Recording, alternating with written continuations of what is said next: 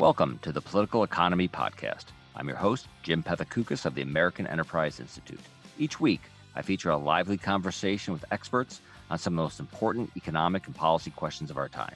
If you enjoy this podcast, please consider rating and reviewing it on iTunes, Google Podcasts, or Stitcher.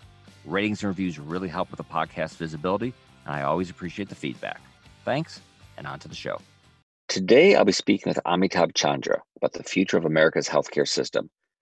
Amitabh is the John H. Makin Visiting Scholar here at AEI, where his work focuses on the economics of healthcare policy.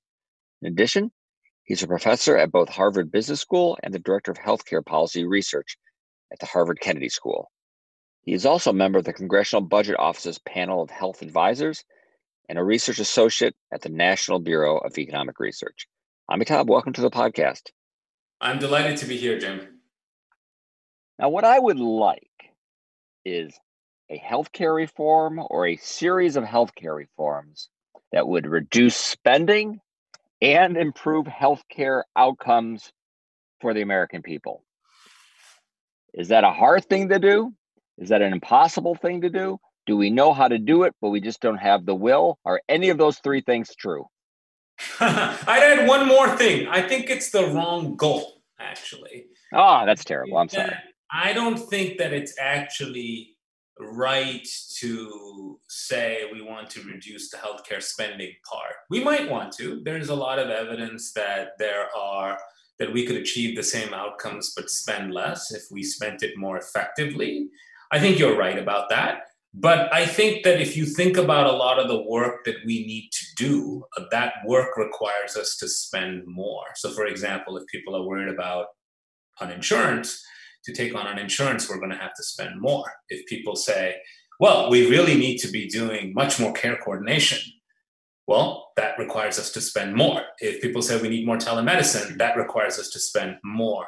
So again, like I think there's a lot of things that we can do to improve healthcare. Those things will actually require us to spend more. That's not to say that there isn't waste in the system, but it all comes down to um, can we figure out where that waste is and can we remove it as opposed to having a conversation on you know gee how do we make spending 18% of gdp on healthcare 17% of spending on of gdp on healthcare? I don't think we know how to do that and i also don't think it's a desirable goal. I think there's the i think there's a perception that we spend you said you know 18% of gdp on healthcare and other countries spend a smaller share. And therefore, the difference uh, between those two is waste of some sort. And not only is it waste, but we're not getting as good outcomes. So there should be a lot of so there so so we should be able to get if we could if we just did if we just organize our system smarter, more like this country or that country, we could reduce that spending as a share of GDP to that other to to their level and get the supposedly better outcomes that they generate. I mean, I think there's a I think that's a, a view that's out there.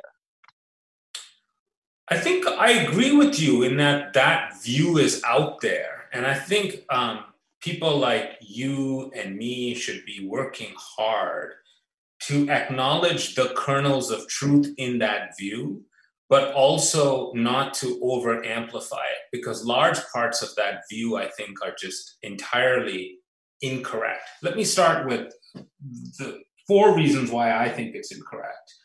The first is that one reason we spend more, this is not the only reason, but one reason we spend more is at least in the pharmaceutical part of things, the rest of the world is spending too little the rest of the world is benefiting from American innovation.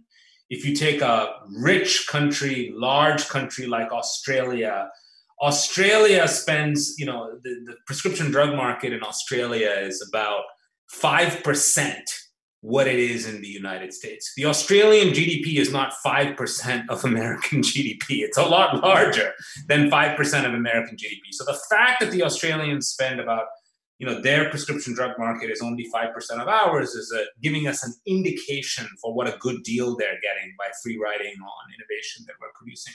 By the way i don't have a problem with the free riding. I'm just pointing out that that's one reason that the australians the canadians the british land up spending less. Okay that's one one piece of this. The second is many of these countries are actually poorer than the United States. That might not be obvious to travelers who are landing in Heathrow Airport and spending time in London, but let's just be very clear that American incomes are about 25% higher than incomes in the UK. 25% higher is a big, big number. And so we know that as people get richer, we spend more on healthcare. So, you know, if you if you think that that elasticity is even 1%, I happen to think it's larger than that. You know, you will get if, if we're 25% richer, you will get 25% more healthcare spending in the US just by virtue of higher incomes. That's not more waste, that's just higher incomes. Second, I think it's very easy to say their healthcare system gets you the same outcomes as our healthcare system. It might, but it also might not. Let's just be very clear. If you go to an NHS hospital, you will be in a ward, right? And I don't know what the size of these wards are, but wards tend to have 20, 25 patients in them. In the US, if you go to any hospital, you will not be in a ward. You probably will have a private or semi private room if if if I get my tumor imaged by um, a hospital in the United States, maybe they're using a two or three Tesla MRI machine. Maybe in the UK they're using a 0.5 Tesla machine. These very small differences in attributes can generate very large differences in prices. Now, again, just to be very clear, I'm not arguing that our system is better. Maybe we don't need a three Tesla machine. But to the extent that people want the three Tesla machine in the United States, they're going to have to spend a lot more. And there's really no way to get UK healthcare without losing the three Tesla machine. I think the third reason I, I really take issue with a lot of these comparisons across countries is that you know knowing whether the prices are too high in the US hinges on understanding whether the forces that determine these prices um, would result in desirable or undesirable changes in the quality of care that's that's delivered. So let me explain by that. Yeah. A lot of healthcare spending is on labor. Something like 60% of healthcare spending is on labor. And these wages, these labor wages, depend on forces outside the healthcare system, such as the wages that aspiring physicians would be paid if they chose to become lawyers instead. So we don't really know how to whack the salaries of doctors in the United States without completely affecting who goes into medicine in the United States. Another way to think about this is when you compare the wage distribution in Canada to the wage distribution in the United States, lawyers, electrical engineers, computer scientists, all those people are also earning less money in Canada. so some one reason why American healthcare is expensive is because everything is expensive in the United States. It's not a unique problem to healthcare itself. So at the end of the day, I come back to, to where I started. If we're interested in increasing the efficiency of American healthcare, we should constantly be asking whether the health outcomes we get are too high or too low relative to how much was spent to achieve them which is very different than saying gee you know let's figure out what you know let's let's adopt these pieces from the uk let's not adopt those other pieces from the uk let's adopt these pieces from canada but somehow not adopt these other pieces from canada. Canada for example doesn't really have very generous prescription drug insurance coverage. If you were a spinal muscular atrophy patient in Canada, most of them would not have coverage for Zolgensma. So it's impossible to adopt just some pieces of the Canadian system without also saying no to all Zolgensma. So I think that we have to improve the honesty of this conversation if we really are going to engage with the cross-national literature. Okay, well, I have a couple questions based on what you just said. One, why don't you have a problem with other countries free riding on our innovation and our high drug prices, which I which are funding that innovation. We're a rich country. We like the innovation. We should be willing to pay for that innovation. If other countries don't like the innovation, and are willing to free ride off of it. I don't. I don't really have a problem. My sense is, Jim, other countries free ride off a lot of things that the United States produces. They probably free ride off of our entire industry, uh, movie industry. They probably free ride off of our tech industry. I don't really have a problem with that. I like our movies. I like my latest kind of technology on my wrist. I don't really have a problem with the fact that other countries get these technologies for a lower price. And I feel the same way about and, and if you did care about it, what would if you did care about that, what would you do about it? Well, you'd have to kind of be willing to give it up a little bit in the United States because maybe you, you know people who care about it are essentially saying, "I care more about the free riding than having that service in the first place." And so, if you care more about the free riding than having the service in the first place, then then maybe what you want to do is you want to see prices go up in those other countries. One way you can make prices go up in those other countries is to force our manufacturers to charge the same price here as they charge there, right? That might be one way to do it. My guess is what that'll force manufacturers to do is to mostly increase prices in other countries. Let me give you an example from prescription mm-hmm. drugs. The Australian drug market, as I said, was 5% of the American drug market. And people will say, well, that's really unfair. You know, those Australians are free riding. Yeah. And one way you could get around that is to say, gee, Australia or G manufacturers, you have to charge the same prices in Australia as you do in the United States.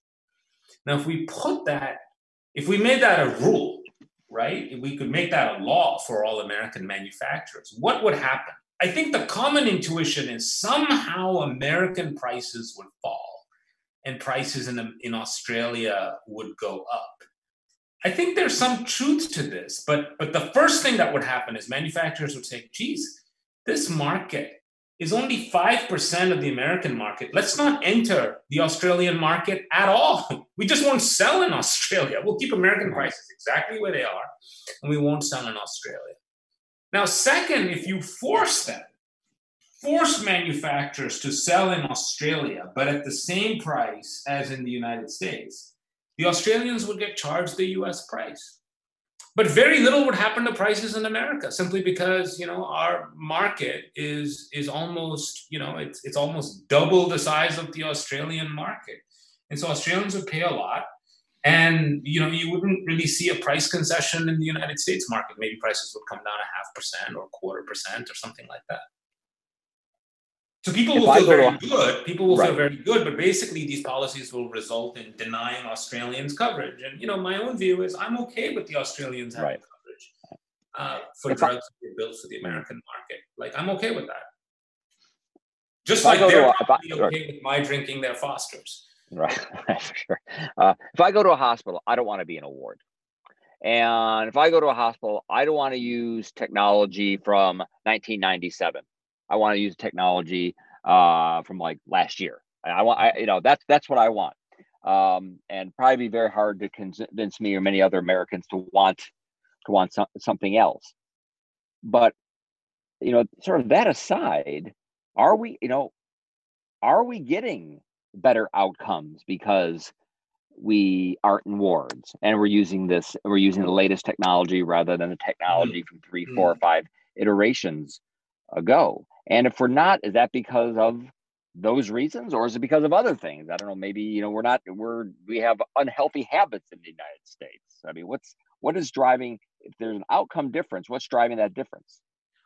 I am not of the view that the extra quality that we might be getting in the form of, say, a higher resolution Tesla image automatically results in better health outcomes. I'm not of that view at all. I think it provides some sort of reassurance to patients. So there's some psychic benefit that may not be a clinical outcome that patients receive when they're seen in a private ward or they have better quality food.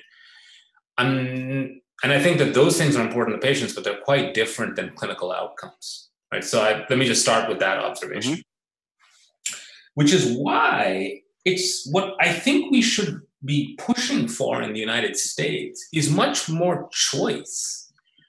I think we want health plans to essentially offer the UK system or the Canadian system, right?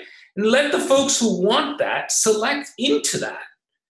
I think that's a much better system than forcing everyone to consume 2019 healthcare at 2019 prices. I mean, some Americans might say, you know, I'm okay consuming 2010 healthcare, why don't you have a plan that offers 2010 healthcare? Because we know 2010 healthcare, Jim, is so much cheaper than 2020 healthcare. As long as we're able to do the risk adjustment properly, right? That kind of choice and competition could actually drive a lot of value, could result in larger paychecks for employees who really don't want the three Tesla plan. So while I came out just like you advocating for the three Tesla, I don't want yeah. to straitjacket patients into that plan. Just like I don't want to put everyone into the UK plan. I think that's a bad answer because some people are going to want, you know, higher quality, higher amenity healthcare. Similarly, some people are not going to want higher quality, higher amenity healthcare. Medicaid, for example, might not want that. You know, Medicaid might want to, you know, say we don't. We want we want a very narrow network at a handful of hospitals in the city of Boston and the city of Washington D.C. We're okay with that because it allows us to save 20%. I don't think we should force Medicaid to cover everything everywhere. And I think now to just build on where you were going with this, yeah. I got distracted was you know, if you ask where the outcome difference is coming from, the outcome differences are probably coming from what I call pre-healthcare factors. You know, long history of uh, racism and slavery um, and segregation in healthcare in the United States. Long history of trust problems in the United States.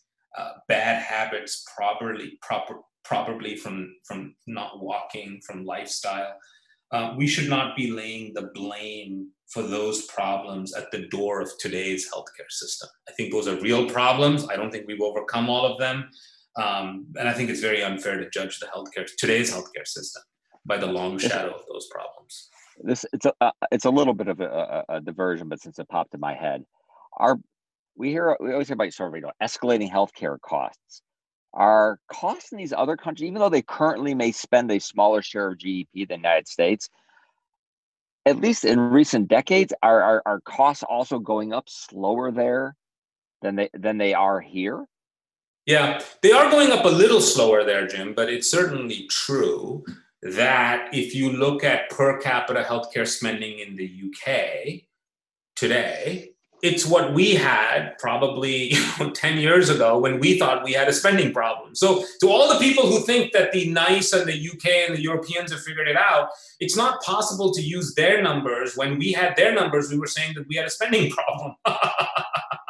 so, I think your point is exactly right. We do spend less than them in terms of the level of spending. We have a slightly higher growth rate, but to your point, it's absolutely true that their growth rate is quite high. And when you talk to leaders in these countries, they view their healthcare spending trajectory as quote unquote unsustainable.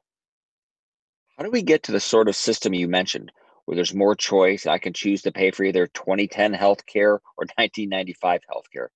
Would it be hard to move to that from our current system? Or might we transition fairly easily? My sense is as long as we don't try to straitjacket everybody into the same plan, we will be okay with moving towards a system where employees, uh, patients, Medicare Advantage enrollees, Medicaid enrollees have more choice. In fact, I would think that some of the ideas in the Affordable Care Act, like the exchanges that it created, the marketplaces that it created, could provide a chassis for exactly that kind of competition.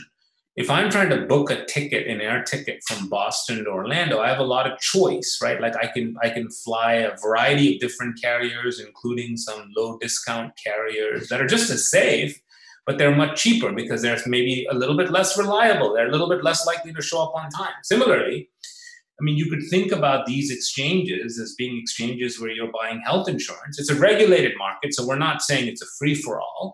Uh, you know, you might have to sort of show that the that the that the that the network meets some minimal adequacy standards that the drug formulary doesn't become a 1970s drug formulary. So again, we will have to have some regulation on this marketplace, but there's no reason to think why that marketplace could not offer essentially an NHS-like, uh, you know, coverage option, or for people like me and you, you know, a, an option which you know caters to uh, uh, patient preferences for very high tech healthcare, which, just to be very clear, would be extremely, extremely expensive. But there are people who would be willing to pay for that. They're not necessarily rich people. They're just people who kind of believe in healthcare and believe in doctors and believe in new medical technology. I, I believe in all that.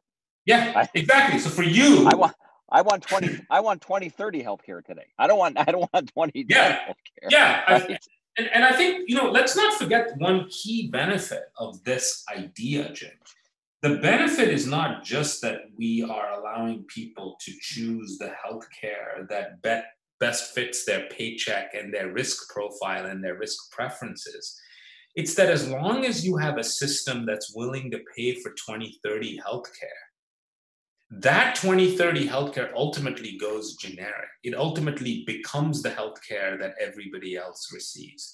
We have to have a system that is willing to pay for medical innovation. I'm okay, going back to my point about free riding, with really wealthy people who love 2030 healthcare subsidizing it for the rest of the world, subsidizing it for other Americans, so that those other people get it at some point. They might be free riding in the sense that they get it even though they didn't pay for it. I'm totally fine with that.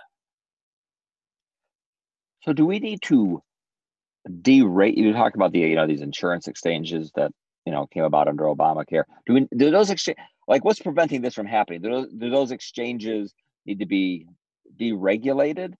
And what what would be the critis- criticism from someone who is uh or, or what would be the common let's say i don't know if you want to say center left or let's say someone who's from the uh, you know a, a, a Bernie Sanders healthcare advisor or a Joe Biden healthcare advisor, what would be their criticism of of the kind of choice that you're talking about? I think that I think it's easier to understand this question from the perspective of the Medicare for all advocates, right? They want Medicare for all. And so what is Medicare for all? It's a single plan. But the problem with Medicare for all is if you put us all into Medicare, and government is paying the hospitals and the doctors, government will have unbelievable pricing power in the healthcare marketplace. Now, the advocates will say this is great. It will use that That's unbelievable point, right? pricing power to lower the prices. It will. But guess what? The world in its history has never met a moderate monopsonist. So government will use its pricing power to set prices that are below competitive levels. This is a problem because it will shut down innovation completely. It'll it'll you know and and and if you shut down innovation completely, you don't get this world in which tomorrow's healthcare is actually better than today's healthcare. And when I say innovation, I don't just mean pharmaceutical innovation. I'm talking about all the quiet innovation that happens every day in doctors' offices and inside hospitals right? And so we want a system where government doesn't really have that incredible pricing power. It's still possible for government to have a very big role in healthcare as a payer, but we don't want it to be so big that it's the only payer. Because when it becomes the only payer, it ends up setting these, you know, sub-competitive level prices, which really discourage innovation. I mean, just make it very concrete. If you have a doctor who's earning right now in a competitive say 200 $250,000 a year, right? Government could come along and say, you know what? I'm just going to pay you 150. Where are you going to go? Right? But in the long run, fewer and fewer people are going to be drawn to medicine if they're getting paid 150 instead of 250 if that was the market rate you can see this story play out in every area of medicine which is why medicare for all while it might certainly provide incredible short run relief to a lot of people and while there's many problems with American uh, healthcare, is a recipe. It's a recipe for squeezing innovation and, and essentially guaranteeing that in 2030, healthcare will look like 2020 healthcare. In fact, in 2030, you might even get 2010 healthcare, and you would never know it. That's the worst part of it. You would never know it because there isn't like a private market to compare one's outcomes to.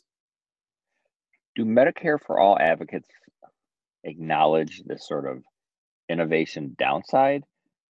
No, it's just uh, ignored. It's just ignored. It's just right. effectively you know, it's sort of like I think they sort of have this view that innovation is something that comes out of a petri dish, right? You go on vacation, you're like an Alexander Fleming, you come back, and suddenly you've discovered penicillin, right? So I think if that's it's just kind of it happens. It's unpredictable. You can't right. guide it. It's just a right. bolt from the blue, right? And there's certainly aspects of that. Let's just be clear. I think the, the chance aspect is a non-trivial aspect of the basic science discovery absolutely but what i'm talking about is to take the basic science to bedside right to build a better ventilator to build a covid-19 vaccine it takes more than just these chance discoveries it takes billions and billions of dollars coming from financial markets to make the investment why are financial markets making that investment it's not because it's not because they they just sort of love healthcare. It's because they're going to make profit.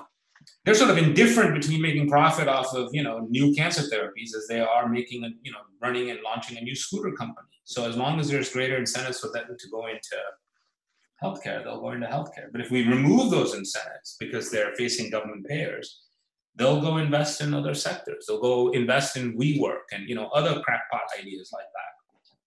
Um, uh, there seems to be all this energy around this Medicare for all idea, which is, I don't know, maybe where the Democratic Party is moving. But I don't hear nearly as much from the center right when it comes to alternatives. Is that because the alternative is something like Obamacare, where you have exchanges and subsidies to help people buy private insurance?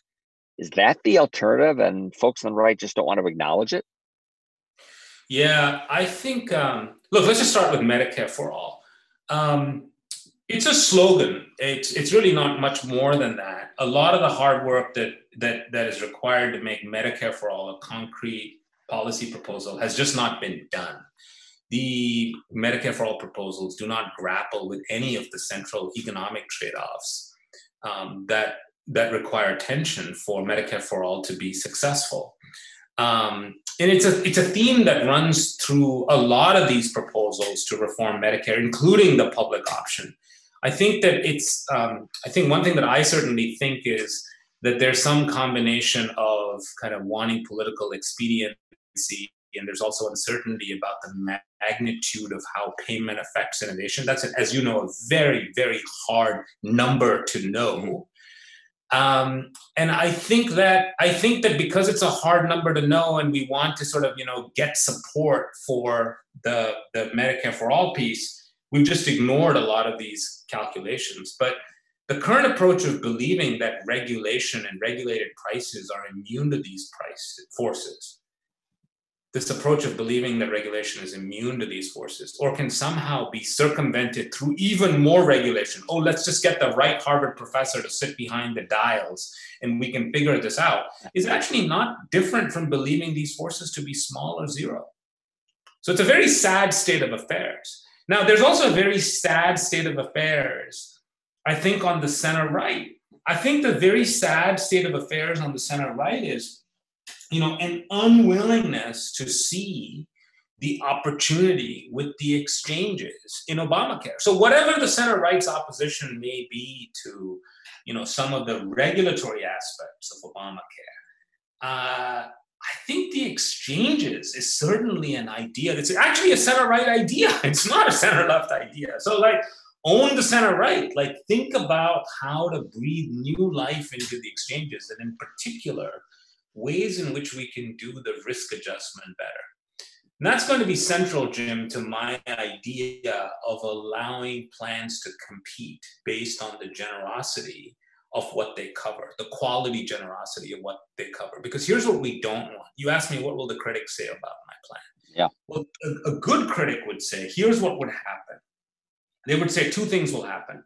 Thing one would be that there's a race to the bottom. A bunch of insurers will offer extremely skinny plans that offer essentially no coverage. A bunch of super healthy people will buy those plans, and that'll unravel the entire insurance market.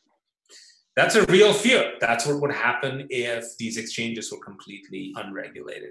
Another version of that is very healthy people will buy the skinny plans, and when they get sick during their open enrollment programs, they'll buy the super generous plan that gives them all the coverage that they want. Right? That's also going to be a problem. But both, of those problems are circumvented through better risk adjustment and through establishing minimum benefits. Obamacare did a terrible job of defining what those minimum benefits are. It introduces this concept of, you know, you have to cover everything that's essential. Well, everything's essential. A three Tesla machine is essential. A drug that sells for $15 million but doesn't work might or, or generates two days of help is still medically essential because it generated two days of help. So Obamacare didn't really grapple with the fundamental thing that regulation needs to establish, which is how low can your offering be in the health exchange market? You know, and so we need, and that's a that's a conversation, that's a standard that requires trade-offs. The center right could think about ways to define that. One way to define it, here's just a very simple way to define it, is to say, let the state Medicaid program define what Medicaid covers, and you can't offer a plan that is less generous than Medicaid. That would just be one way to do it, right? That would just be one way to do it. Um, but there's other ways to do it as well. I mean, you could say, uh, let's look at the, you know, let's look at everything that was available five years ago in healthcare: drugs, devices, hospital care.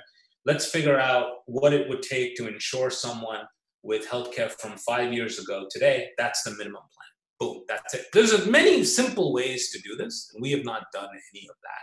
But it is essential if we want a robust marketplace of competing plans to exist.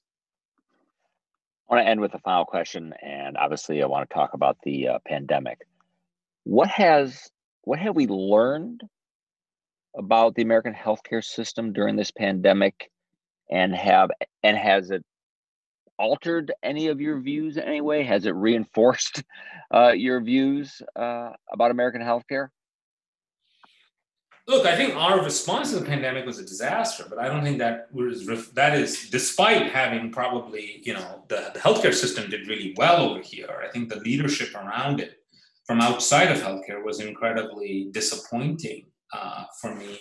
But I think we've learned a couple of things. I mean, if you say what have we really, really learned, um, one of them is wouldn't it have been great if we had a much larger armamentarium of antiviral treatments and platforms for vaccines before this uh, pandemic showed up? Um, and you know, I mean, yeah, the folks at Gilead had remdesivir, but they had it by chance. I mean, what if we had built some sort of an advanced purchase commitment where we said to these manufacturers, you know, anytime there's a pandemic as as decided by the CDC or as decided by the WHO, if you can give us a vaccine with even 60% effectiveness within six months of the pandemic being declared, we'll give you $10 billion. Maybe we'll give them $20 billion. Maybe we'll just give them $50 billion. The risk of this development will be on the companies. And year to year, we won't have a pandemic. So, in general, we won't be writing any checks at all. But in the chance we had a pandemic for a 60% effective vaccine, we would be willing to pay that, that manufacturer $10 billion. Some people will say, you're crazy. It might only have taken them you know, $2 million to produce it. I don't really care. I just think that it is very hard to underpay for transformational antivirals and transformational vaccines. I mean, we know that the current pandemic, the cost of the current pandemic to the US economy over the next 10 years is about $16 trillion. All right. So, if we were paying these companies, you know, an insurance policy, is this sort of, I, I think of paying them as an insurance policy, you know, and, and this is actually even better than insurance because we're not having to pay. Uh, we're only having to pay when, if the pandemic actually happens. So I think what we've learned is that the current system of incentives is inadequate to really defend us against these future pandemics. And in a world that's shrinking a lot, and in a world that's facing likely to face some real threats from climate change, we're likely to see more of these pandemics right? We, we had SARS, we had MERS, we had Ebola. The whole reason we're calling this SARS-CoV-2 is because it was a SARS-CoV-1. Now, there could be a SARS-CoV-3, there could be a SARS-CoV-4, and there's nothing in the history of viruses or in the microbiology of viruses that says SARS-CoV-3 will happen 100 years from now. Right? SARS-CoV-3 could happen three months from now, and you would need a brand new set of vaccines against that. So, what I think we have not adequately done is to figure out what incentives were missing, you know, in in last year at this time that we should really be changing, dramatically changing um, so that the next time a pandemic happens, we will be much more prepared for it. And once again, Jim, I will say, I really don't have a problem with the rest of the world free riding on American antivirals and American built vaccines. Because what I care about is the fact that this pandemic caused a $16 trillion hit to our economy in terms of economic cost and lost lives. So, you know, if the rest of the, world, rest of the world also suffered, and if they benefit from my investment in saving, you know, fellow Americans and, and our economy, I don't really have a problem with it. My guest today has been Amitabh Chandra. Amitabh, thanks for coming on the podcast. Thank you, Jim.